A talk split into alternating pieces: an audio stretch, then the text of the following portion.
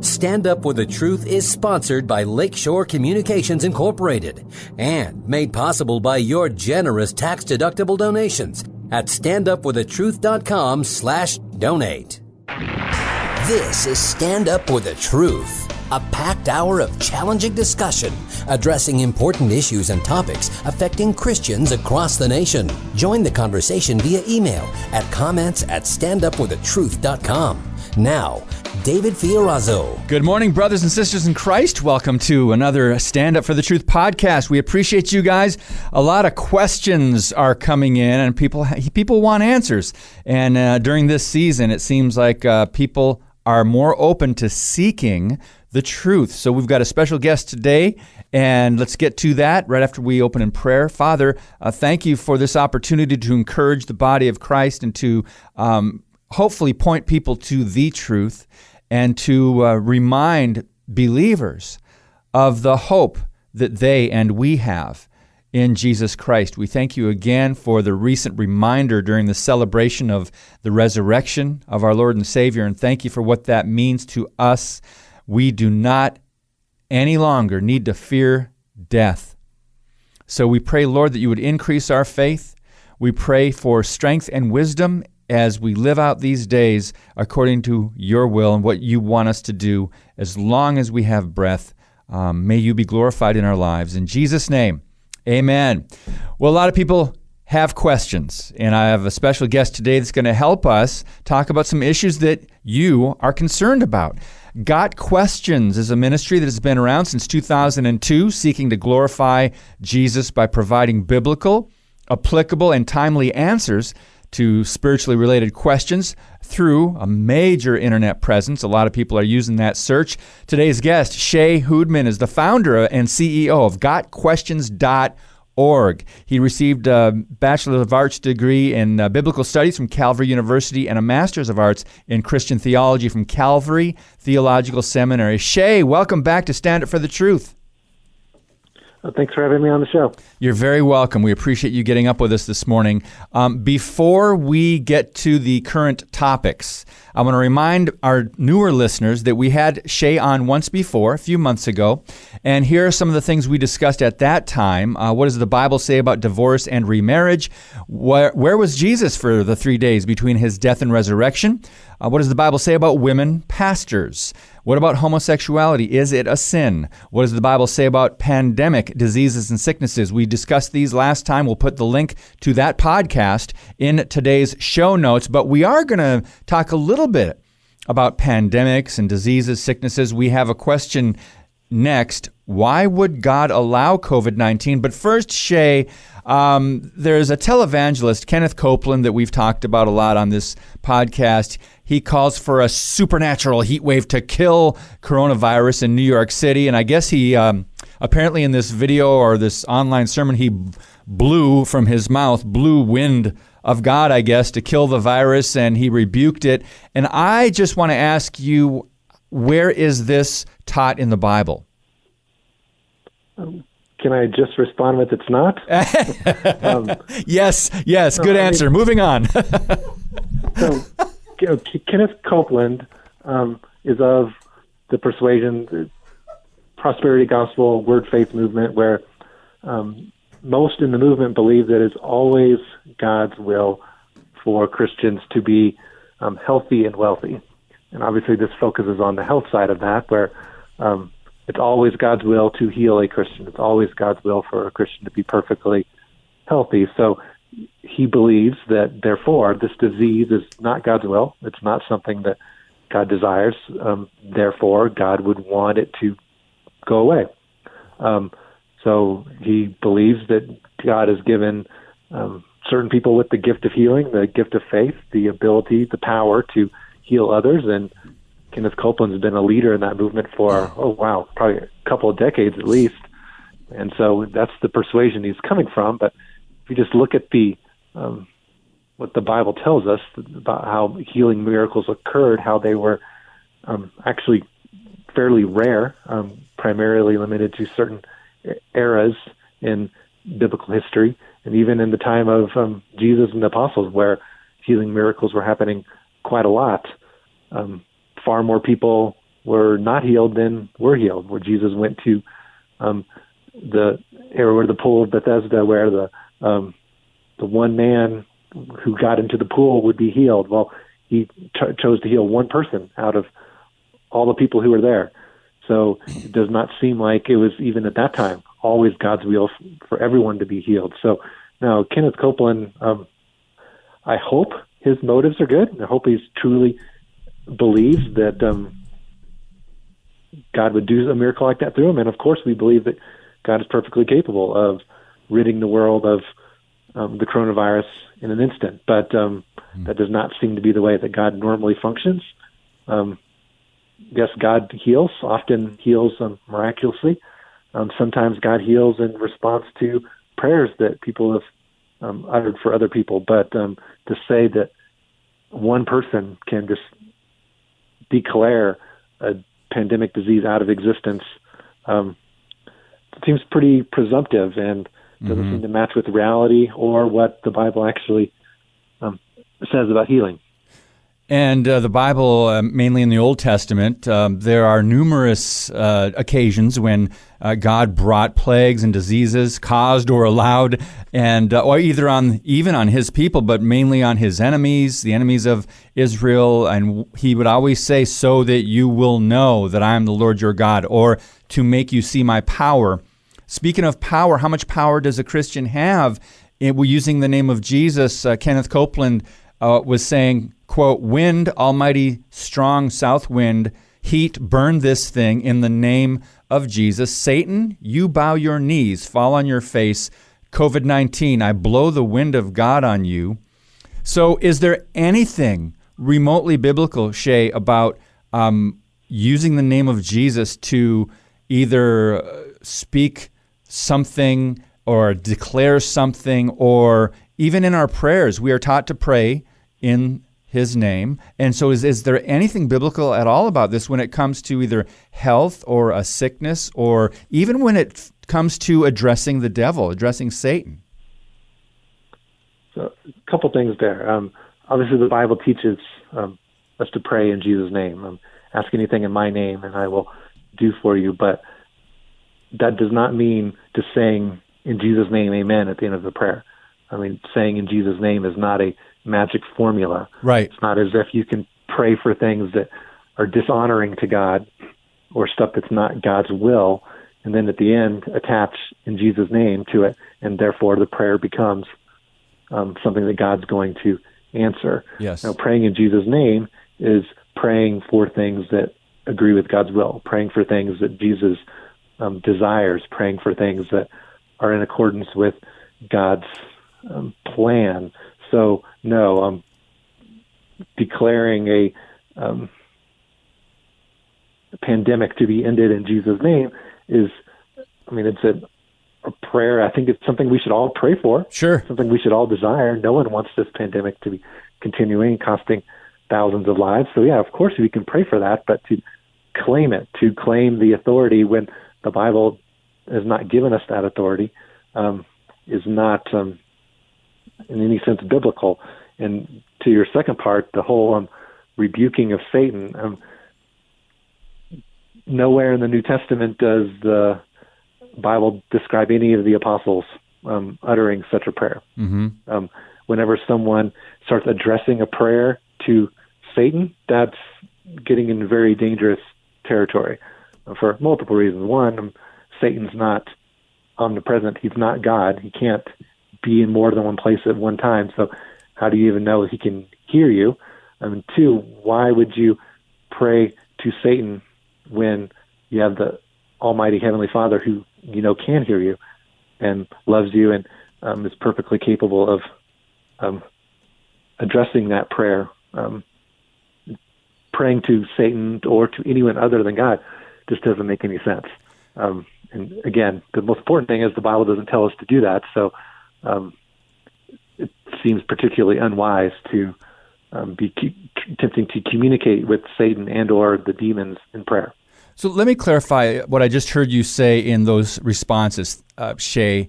Uh, first of all, that when we pray in Jesus' name, that's not a formula or a tag to add on to our prayers at the end. It is actually praying according to his will. That is praying in Jesus' name, correct? Exactly. Yes. Okay. Okay. Then the second part is, and I want to focus on what Jesus did versus what his followers or New Testament teachings or we can do with the power of the Holy Spirit.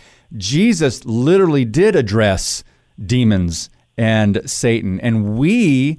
I, I think I think of an Old Testament scripture that I think it was Daniel said, uh, "The Lord rebuke you." Daniel didn't even say right to Satan, "I rebuke you" or "Get out of my sight." Jesus did that, but we are to say, if we are even to do this at all, the Lord rebuke you. It's not our power; it's God's. Correct?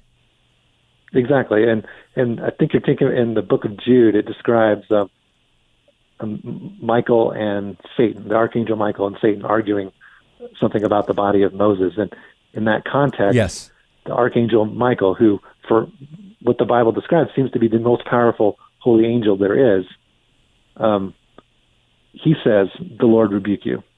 So if the most powerful angel, yes, um, relies on God to rebuke Satan, that I think is a warning to us that trying to rebuke Satan under our own power, even if we believe that power ultimately comes from God, that's not the way the Bible says to do it. That um, our prayers should be uttered to God, to God alone, asking for His protection, asking for His power, asking for Him to um, rebuke things or end things. So it's it's a matter of perspective. I mean, we don't want to minimize um, the power of God and what He can do in and through us.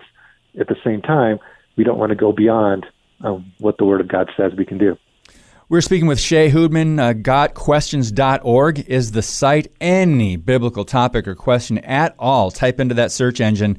And now let's talk about COVID 19, Shea. A very fair question that a lot of people, even some Christians, um, are asking why would God allow COVID 19? And maybe even a deeper question does he cause these things?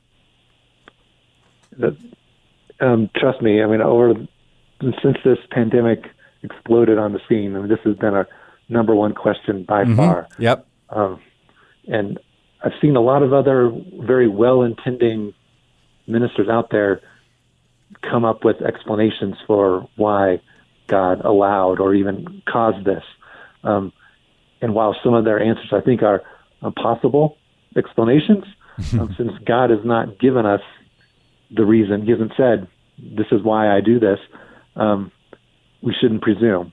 I mean, we can we can speculate, we can give possible reasons, but we shouldn't identify um, a specific cause. Let me give you an example. Several years ago, when there was that horrible earthquake in Haiti, and I mean, uh, tens of thousands of people were killed in this earthquake in Haiti, and some Christian ministers were saying, "Well, God brought that earthquake on Haiti as a judgment against all the the voodoo that's being practiced there, all the evil spirituality that's there." And Okay, is that a possible explanation for what happened? Well, yes, it is. Because, as you said earlier, the Bible records God bringing natural disasters upon wickedness. So, yeah, it's a possible explanation. But for us to claim that's what it was for, that's uh, that's a bridge too far. That's um, mm-hmm.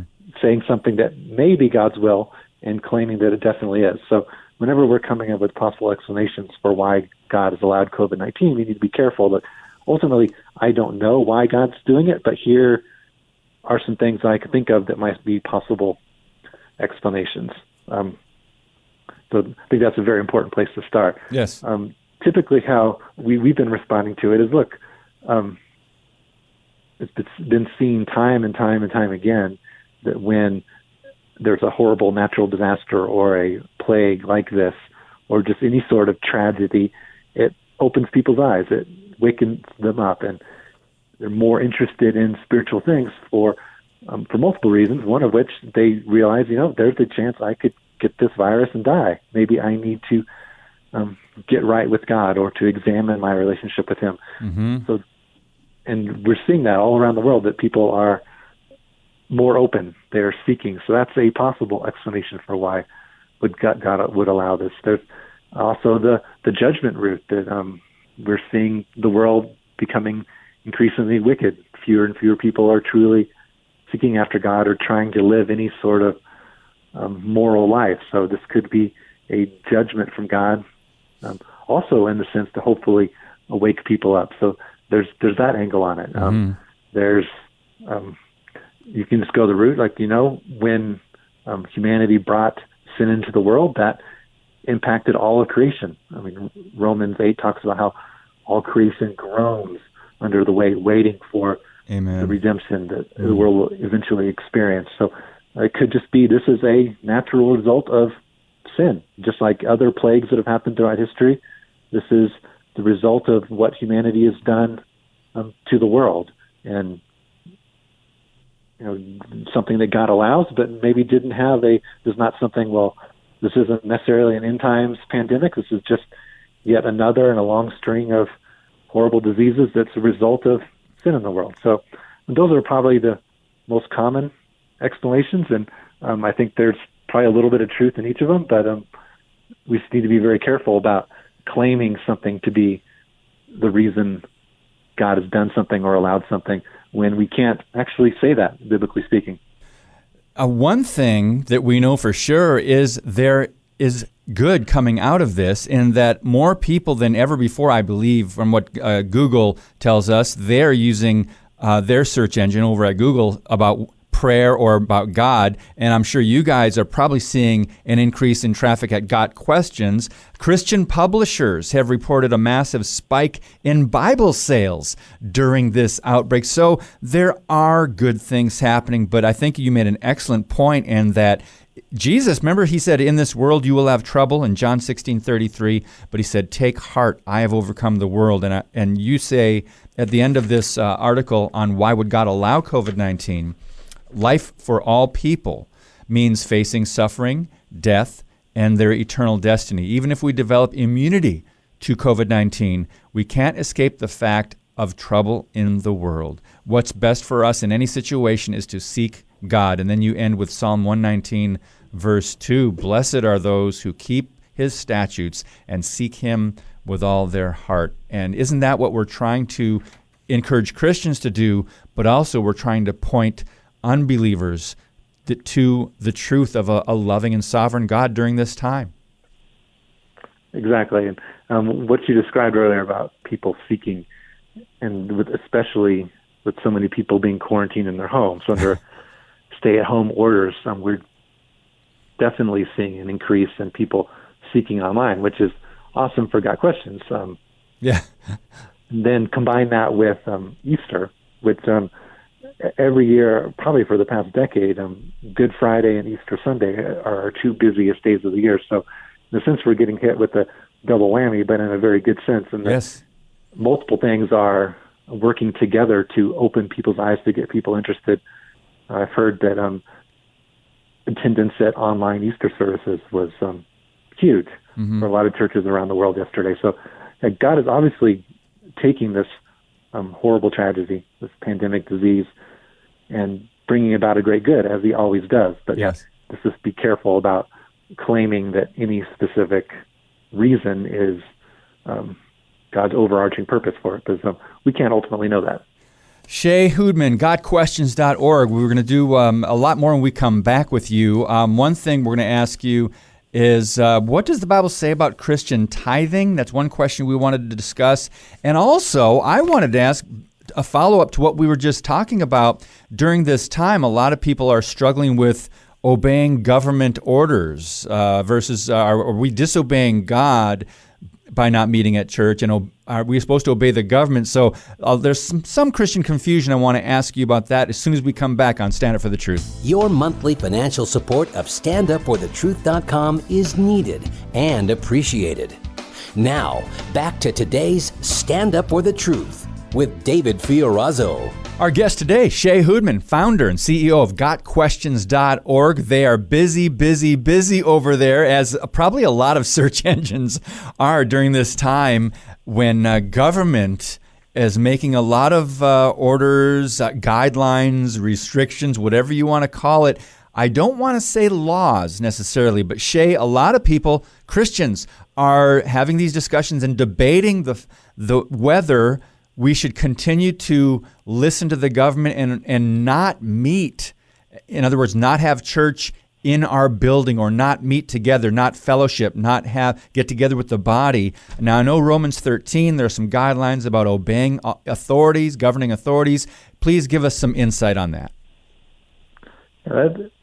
It's a tough issue and it's getting tougher as more and more Christians I mean go for a longer time without meeting mm-hmm. with their brothers and sisters in Christ in church becoming harder and harder to obey the law because they're not the law, as you said, the guidelines or instructions or whatever you want to call them. Um, just as you said, I mean, Romans chapter 13 tells us to obey um, the government that God has placed over us.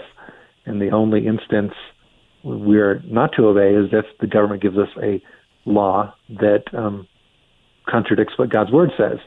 And that's where this becomes difficult because God's word does say, um, do not forsake the gathering together.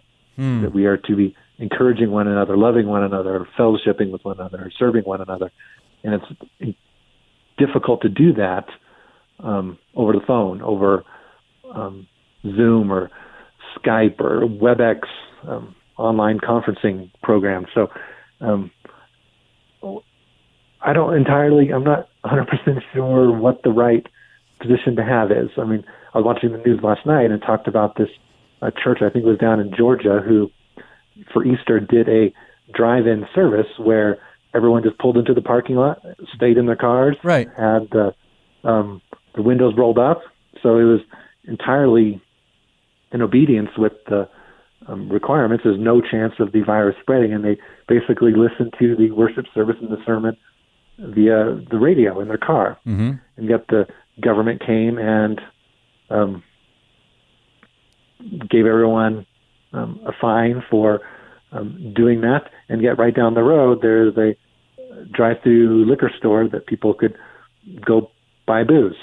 Um, so why why is the which is since they have to roll down their window or actually go into the store in order to purchase it, which is far more likely to spread the virus than what was going on at the church service. So I think the government's being um, very inconsistent in how they're applying this. Right. Um, I think the right thing for Christians to do, since this, this is a temporary thing. It's not like the government is saying you're never going to be allowed to meet again. It's just when the virus is at its peak transmission period, um, let's not meet together except in very limited fashion to slow the spread. So it seems reasonable for Christians to abide by that for a limited amount of time, especially considering well, you can't have the full church fellowship experience online. You can still meet, encourage one another, pray for one another.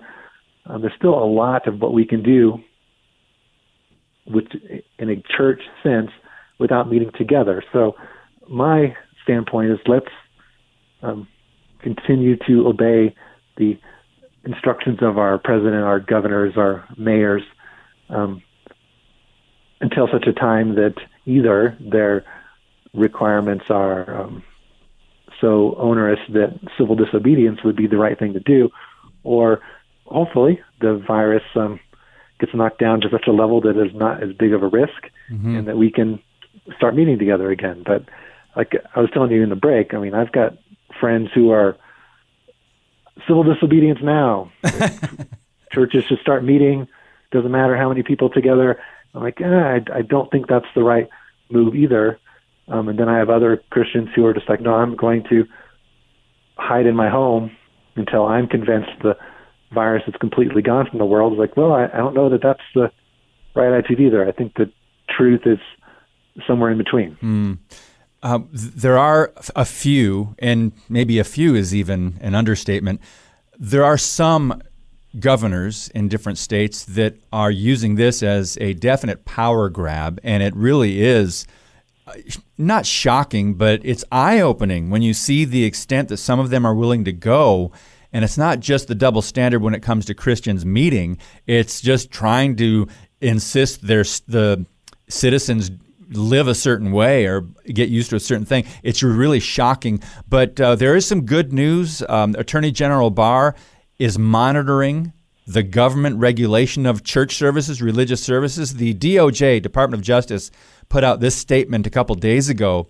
While social distancing policies are appropriate during this emergency, they must be applied even handedly and not single out religious organizations. And that's what you just said. And we are seeing some of that happen.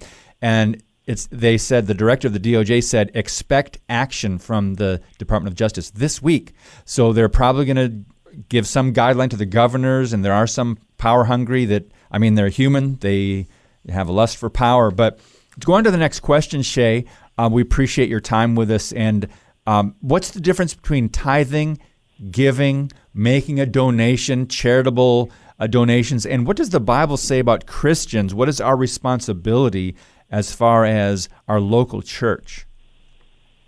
It's a very interesting question, and um, something that's again kind of back to the unique situation we're dealing with this pandemic, and that not being able to go to church, a lot of people are having to find alternate ways to give, mm-hmm. whether that's online or sending a check in the mail, et cetera. So we've been getting this question more often recently as well. So um, the tithe, which literally means a tenth, is a um, Old Testament concept. If you read in the Old Testament law, there's multiple places where um, the Israelites were required to give a tithe.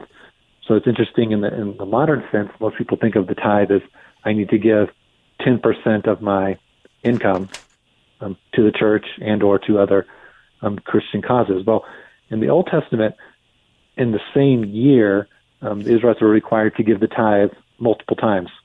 You give it at a certain time at harvest, another time for this, another time for this, and so actually it wasn't. If you had three times, you're giving 10%. So you give 10%, then later you give 10% of what's left, and then later 10% of what's left. Uh, I'm not sure.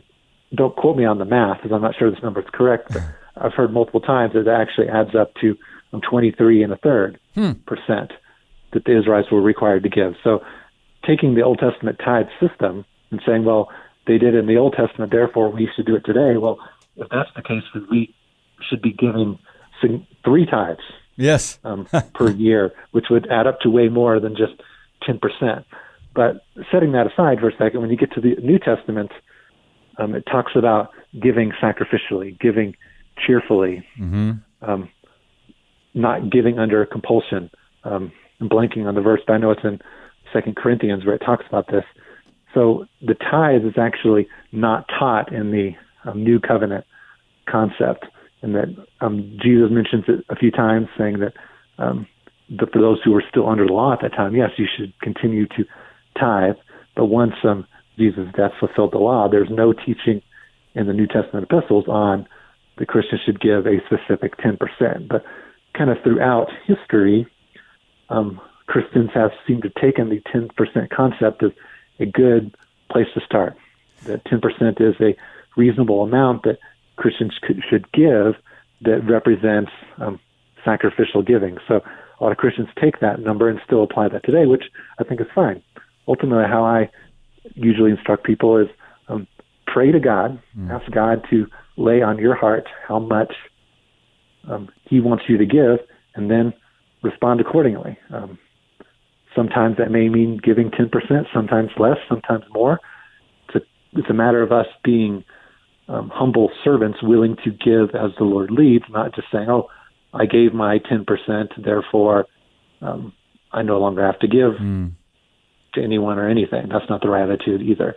So it's not a checklist. It's not a here's the absolute minimum you have to do, and then you do that, and then you're good. No, it's you need to be open to God um, speaking to you in the still small voice sense, in the um, laying on your heart sense of um, expressing His will to you, and then following that. Um, so, yeah, um, my wife has prayed about this throughout our marriage, and um, generally speaking, um, look seek to give around 10% to our local church, and then give to other um, people, causes, um, ministries above and beyond that. And so mm-hmm. that's what the Lord has laid on our hearts. And I'm not, I would never say that's what God wants everyone to do, but that seems to be how He's convicted us consistently in our lives together. So that's that's what we do. But um, um, that may or may not be what God has for you.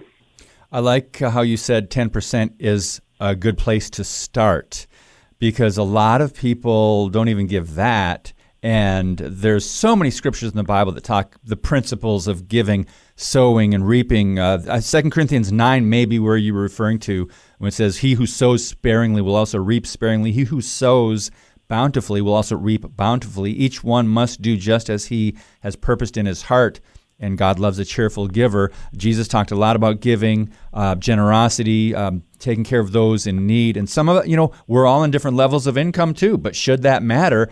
In the sense that God owns it all. He everything we have belongs to Him, and uh, so with with that in mind, we need to be continually, I think, reminded that God owns it. We are here as His stewards, and we need, to, I think, all of us, myself, and I'm pointing the finger at me too, could be a little bit more generous in our financial giving. What are your thoughts?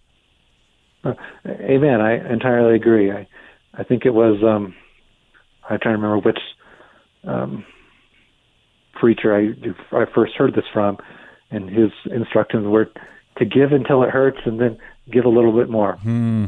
Um, and that represents a sacrifice. If if what you're giving doesn't actually hurt, is it really a sacrifice? No, it's not. And in the in the in the Old Testament law, when they're, they're most of their sacrifices, animal sacrifices or grain sacrifices, this is their food. This is their livelihood that they're sacrificing. So mm. it definitely represents um, something that hurts in that sense. So uh, I'm not saying give so much that you can't pay your bills or you right. can't provide for your family, but that's unbiblical as well. But if what you're giving doesn't actually, in any sense, hurt, you have to question whether that's truly sacrificial giving. Um, I think a lot of people, I don't want to be redundant, but if there's any other insight you can give to this, a lot of people look at Melchizedek giving a tenth uh, to Abraham and using that as a model. Um, again, that's Old Testament. And uh, is there any other insight you can share on that point? Uh, um, that's interesting in that um, Melchizedek giving to Abraham, um, that was before um, God had actually given the law. Mm-hmm. So the um, the concept of a tenth seemed to have predate the law, but nowhere before the law was it ever commanded. Hmm. So it seems to be it seemed to be a um, understood amount that you would give in a, a religious context. So yeah, I think there's um, just from the fact that in a lot of church history, that's been the recommended um, giving amount, and it seems to be. I mean, it's the one amount. If you're looking for an amount to give, that's that's it. That's the ten percent seems to be um, mentioned numerous times throughout the Bible. So, um, yeah, it, I, I would just counsel people um, give give what you think the Lord has give has placed on your heart to give, but don't look at it as a a checkbox. Okay, mm. I've I've been to church four times this month. I've given my ten percent.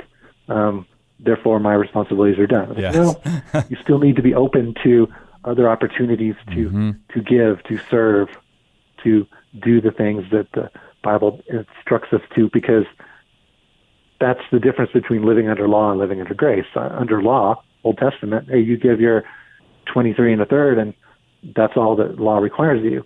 New Testament, they go away from just following the law to living under grace, and um, grace would tell us, you know, just as God has been gracious to us, we should be gracious to others, and sometimes that may mean giving significantly more than ten percent. Other mm-hmm. times, maybe not. Um, just give out of love and give as a act of worship, as a um, sacrifice to thank God for how abundantly He has um, provided for you. Uh, Shea, are you guys a 501c3 you nonprofit? We are, yes. Okay, so there are a lot of ministries, a lot of nonprofits that are still operating. I would say the majority of them, despite the COVID craziness, COVID 19 craziness. So I just want to remind our listeners that there are great organizations out there that are still doing good for the kingdom of God and they're still ministering to people. So continue. And I, I believe there are some people that maybe have forgotten to tithe for a month because they haven't been in church. So, very good point you made. Most churches probably have an online option, but if you have to, please use snail mail and send your local church where you attend a check Um, our ministry, we're doing a, a, fundraiser in two weeks, our uh, biannual uh, Q Drive. So a lot of ministries got questions and more. One more uh, before we have to let you go, Shea. And this is a this is a bizarre one. I didn't know what smudging was. But I was going through your website and I came across this uh, Native American ceremony. But some, I guess, some Christians have been using this kind of idea or these practices. What on earth is smudging, and does the Bible say anything about it? Um, I had to look up the article real quick to refresh my memory on what it is because um, I, I, haven't heard anything about it recently. But um, well, here's the like interesting most, thing: the, the, like the, the um, because of I, this comes back to what Kenneth Copeland was doing. Um, in a way, I think, uh, telling the devil to flee or the coronavirus to flee. Uh, smudging, I, I, guess, from what I understand, is they, they used to use uh, certain herbs and sticks or whatever, and they used to do that in reference to purchasing uh, a home or something like that, or to bless a home uh, in order to rid it of negative energy. Um, and this that sounds like a new age thing, but I guess some Christians started kind of looking at that practice.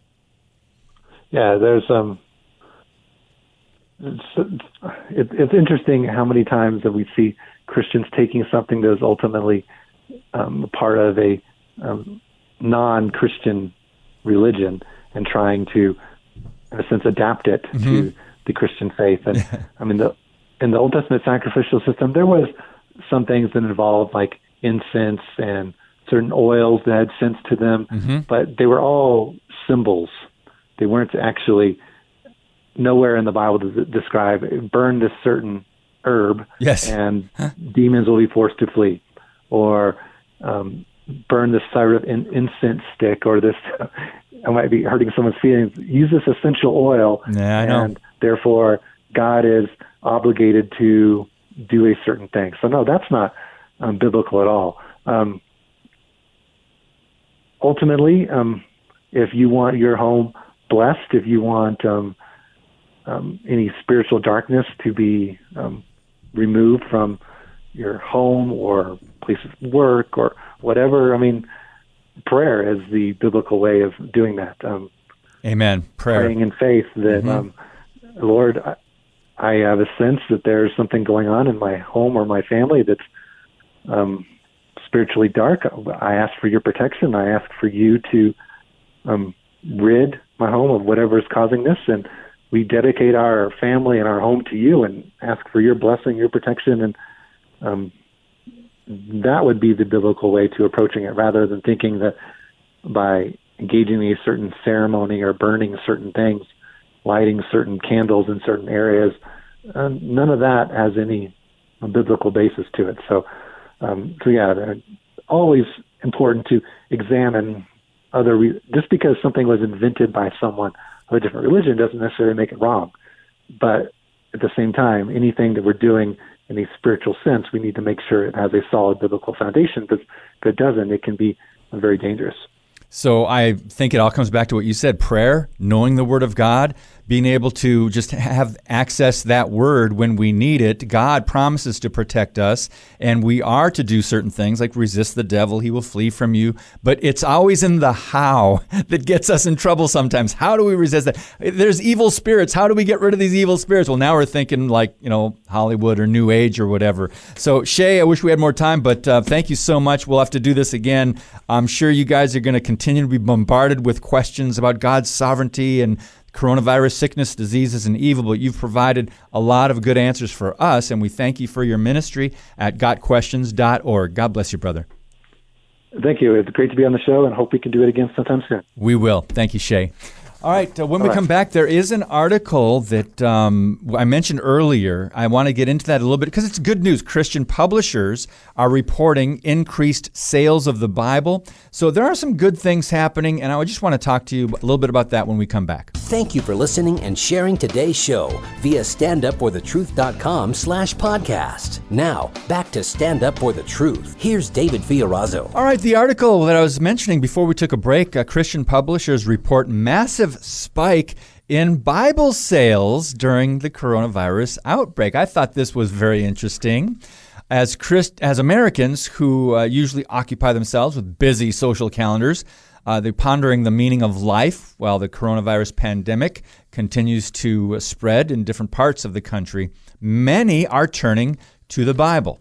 According to Christian publishers, uh, Alabaster Company, it's a California business that sells uh, visually rich individuals uh, books of the Bible. It's been seeing a sales increase of 143% over last year and they're saying quote we live in a visual culture. Everyone makes images and we are shaped by what we see. We value bringing this visual reality to a faith-based context. We believe in divine inspiration trustworthiness and authority of the bible and we bring this into every and we bring this into everything we make and do the company said on their website um, so, very interesting thing in this life altering and unprecedented pandemic.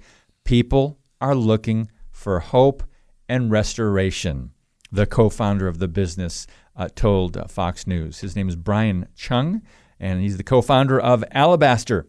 Um, even amidst suffering and financial hardship, we've continued to see people engage uh, by utilizing these resources and purchasing Bibles as encouraging gifts for loved ones. Stop right there. I think we have an idea.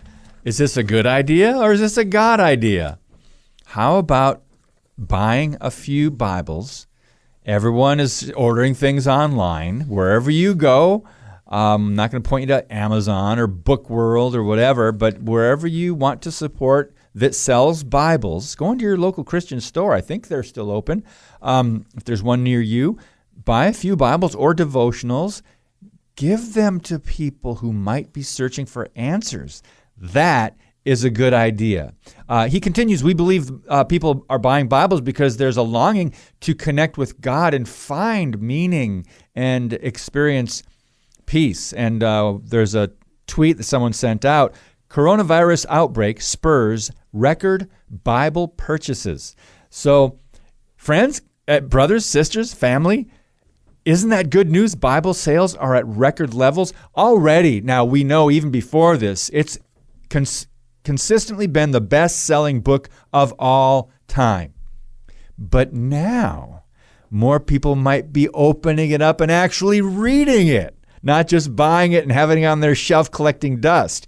People are looking for answers. How, how are we doing as the body of Christ giving them answers, whether that's social media, a phone call, an email, um, going to, I don't know if you can go visit, uh, you know, a family member that's close to you that does not know the Lord. People are searching for answers. Yes, uh, you heard that question we talked about. Some people are blaming God. They say, how could God, how could a loving God allow this or cause this? And we answered the question during, I believe, segment one.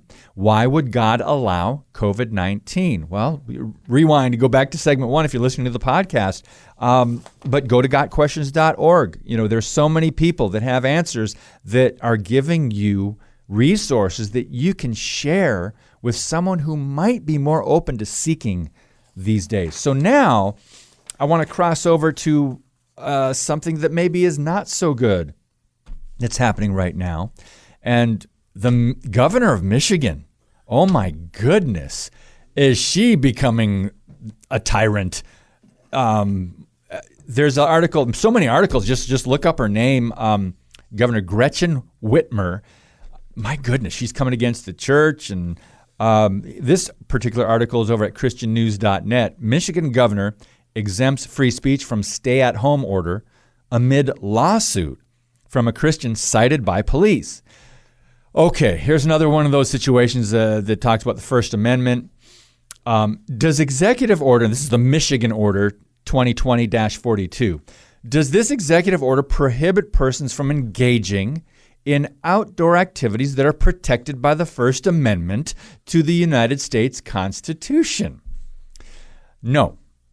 Persons may engage in expressive activities protected by the First Amendment within the state of Michigan and probably your state too, wherever you're listening right now.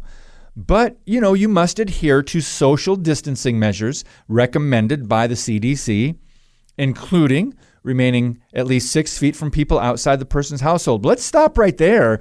Um, David uh, Benham was arrested in North Carolina, in Charlotte. He was more than six feet away from those other volunteers that were part of a ministry outside of an abortion business that had more than 15 people inside, by the way, and they were not practicing social distancing.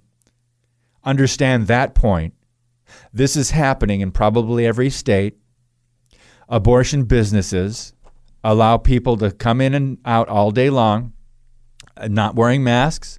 They have to be served, and they're how do they get away with it? Well, they're calling it essential. They're putting it under the health or medical category. And most of you know we're passionate on this podcast about what abortion actually is eliminating a human life in the womb, in a mother's womb. You are taking life. You're not preserving life. You're not protecting life. You're not trying to keep a virus from this baby, are you? No, you want to kill the baby. So you're not concerned about the, the coronavirus when it comes to the baby's rights. Anyway, that's what they're that's what is happening in abortion clinics across the country. More people are in there. There's more than eight, more than ten but they're not getting cited. But yet, David Benham was not only cited, but arrested. And several others. There's stories popping up at different uh, clinics outside on public sidewalks. They're obeying social distancing guidelines, but they're still being cited and or arrested. It happened to some friends of ours down in Milwaukee on Saturday. There was this young woman who was taken in away in a police car. I saw the video. She wasn't resisting. She was just saying, why, why am I being arrested? Why aren't we allowed to be here on a public sidewalk? She wasn't next to a lot of people, but yet there are people in the parking lot coming and going. Oh my goodness. And that was outside of a Walmart, I believe. She just had a sign about what abortion is. She's a pro life advocate, and she was out there. And so they pulled up three police cars. And there's a small group of people not even standing next to each other again, there seems to be a double standard. This is our concern. So, what's happening in Michigan? I've read more than a half dozen stories about what this governor is doing. Again, her name is Gretchen. I'm sorry, Gretchen, Gretchen Whitmer. And oh my goodness, um, there's some problems here. And as, as we said earlier, not all governors are doing this. Thankfully, the Trump administration, Department of Justice, is looking into this, and there will be action this week against these power hungry governors. Something has to, uh, the, the citizens of the country have to have their freedoms. They have to be protected, right? So it's sad that when sometimes we have to be protected by our own governors. Um, as previously reported, back to this article, and I've only got a couple minutes left. Uh, Andrew Belanger, who is associated with One Life, he was standing alone outside of a, a uh, women's center, and this is in lower Michigan, I believe, Scottsdale in Michigan, um, when several police cruisers pulled up to confront him. Miles O'Brien and Justin Phillips, who are also part of his organization, they weren't there, but they found out what was happening. They soon arrived and uh, noted the significant police presence. This was one man. I saw the video. One man.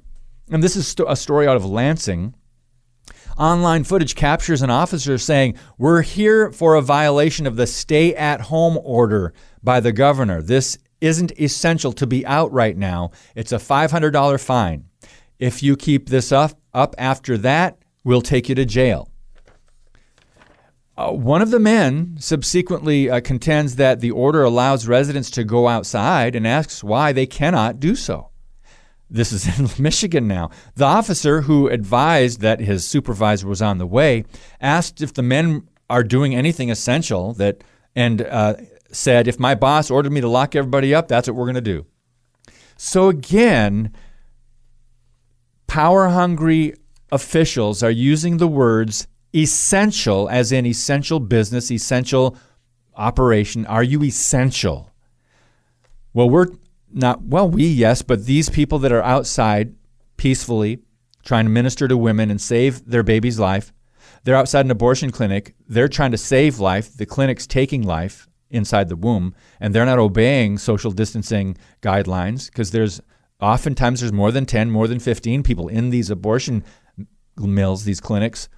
So they're doing business as usual. So what exactly is essential? This is a debate. This this is it's it's been recommended but not clearly set down as law. There's going to be lawsuits in this country, unfortunately.